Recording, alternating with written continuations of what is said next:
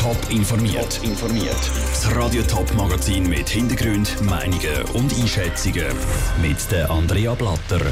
Mit welchen Zusatzmaßnahmen der Kanton Zürich unter anderem das Winterthur gegen das Coronavirus will kämpfen und was es für Lehrlinge bedeutet, wenn sie ihre Ausbildung anstatt eng betreut im Homeoffice starten. Das sind zwei von den Themen im Top informiert. Der Kanton Zürich will die Ausbreitung des Coronavirus eindämmen und stockt darum auf. Unter anderem gibt es mehr Testzentren, schnellere Tests und mehr Contact Tracer. Daniel Schmucki fasst die wichtigsten Eckpunkte zusammen.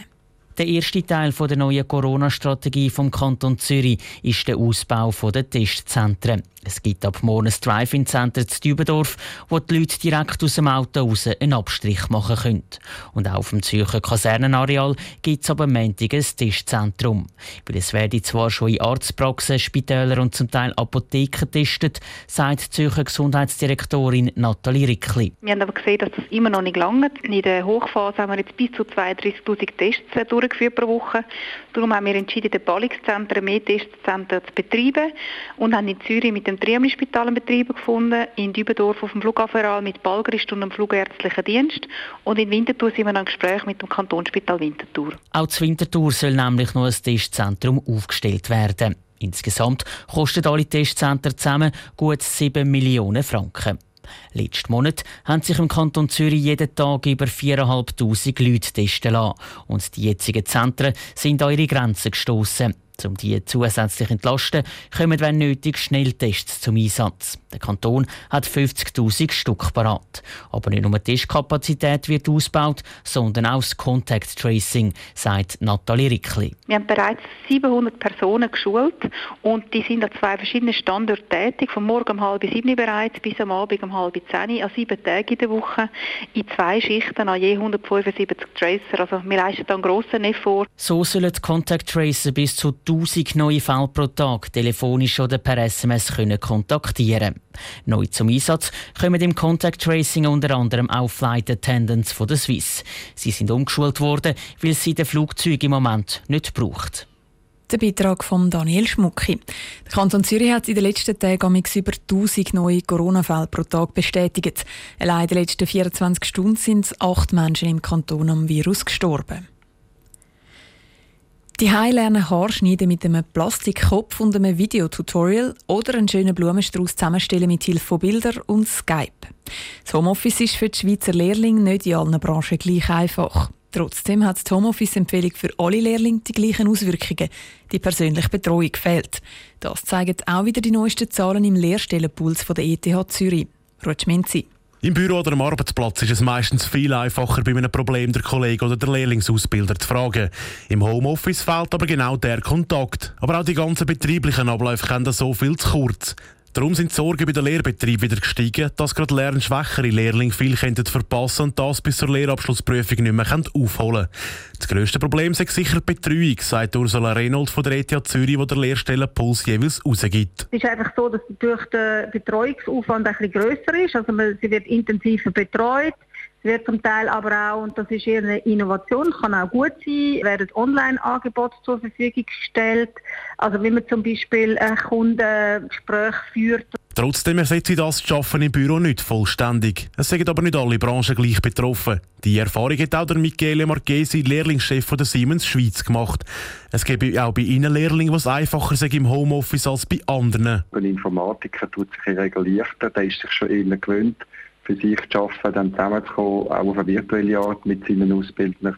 Und beim KV spüren wir das eher. Wir merken vor allem, dass wir wirklich auch die Leute müssen am unteren Beidseiten, dass sie in Dialog treten, das auch austauschen auf Befindnis eingehen und dann Lösungen suchen. Darum haben sie unter anderem fixe Zeiten für Online-Meetings eingeplant. Aber der Lehrling auch erklärt, wie sie online am besten das Problem ansprechen und auch auf ihren Ausbildner zugehen.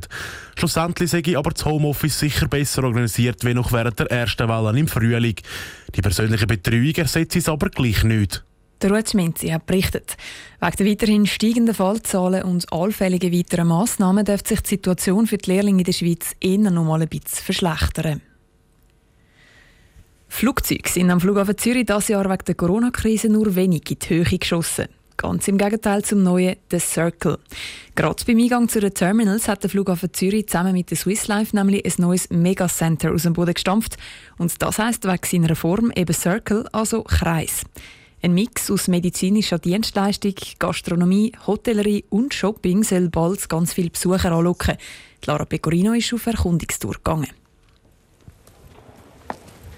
Das imposante The Circle wirkt von weitem wie ein riesiger Glaspalast. Gerade beim Eingang tut sich ein großer Platz auf, der momentan weihnachtlich dekoriert ist.